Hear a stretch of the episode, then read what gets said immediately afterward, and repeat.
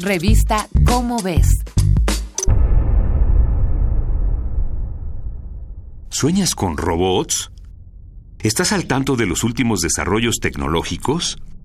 Entonces, lo más probable es que te guste la ciencia ficción. El atractivo del género proviene precisamente de su estrecho vínculo con la ciencia y la tecnología. Más de una vez la ficción científica nos ha enfrentado a invenciones que o bien están siendo desarrolladas o que incluso ya forman parte de nuestra vida diaria. Dos películas recientes ejemplifican esto a la perfección. ¿Has visto Blade Runner 2049 y Geotormenta?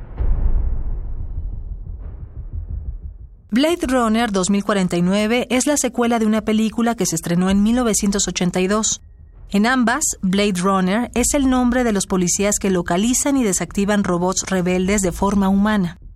A estos últimos se les conoce como replicantes, porque son casi idénticos a un ser humano.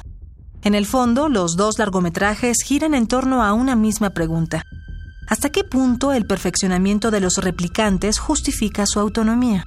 Desde que apareció la primera de estas películas, la robótica ha dado pasos agigantados. Antes apenas se podían hacer robots con forma humana. Ahora existen prototipos que pueden desempeñar tareas cognitivas. Esta es la llamada inteligencia artificial. Además, se han hecho también grandes avances en la biología. Cuando se descubrió el genoma humano en el año 2000, se abrió la puerta a la manipulación genética. Hoy, de modo limitado, es posible crear biología sintética, uno de los temas de Blade Runner 2049.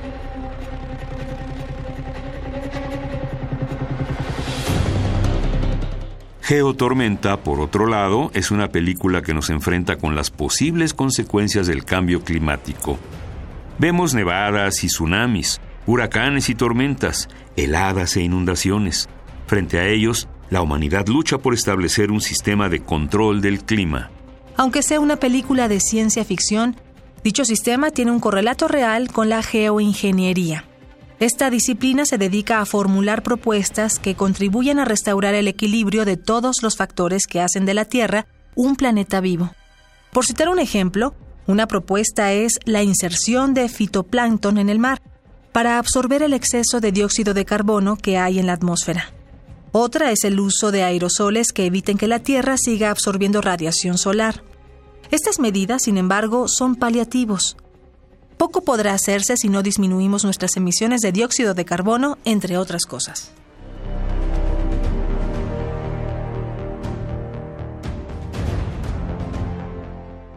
Blade Runner 2049 y Geotormenta contienen importantes mensajes. La primera nos invita a reflexionar sobre los cambios que se están efectuando en nosotros debido al desarrollo tecnológico. La segunda nos recuerda la importancia de evaluar los efectos que puede tener el uso de cualquier tipo de tecnología. ¿Y tú? ¿Te has preguntado si los androides sueñan con ovejas eléctricas? Esta fue una coproducción de Radio UNAM y la Dirección General de Divulgación de la Ciencia de la UNAM, basada en el artículo La ciencia avanza y la ciencia ficción le sigue el paso, de Sidney Perkovitz. Revista ¿Cómo ves?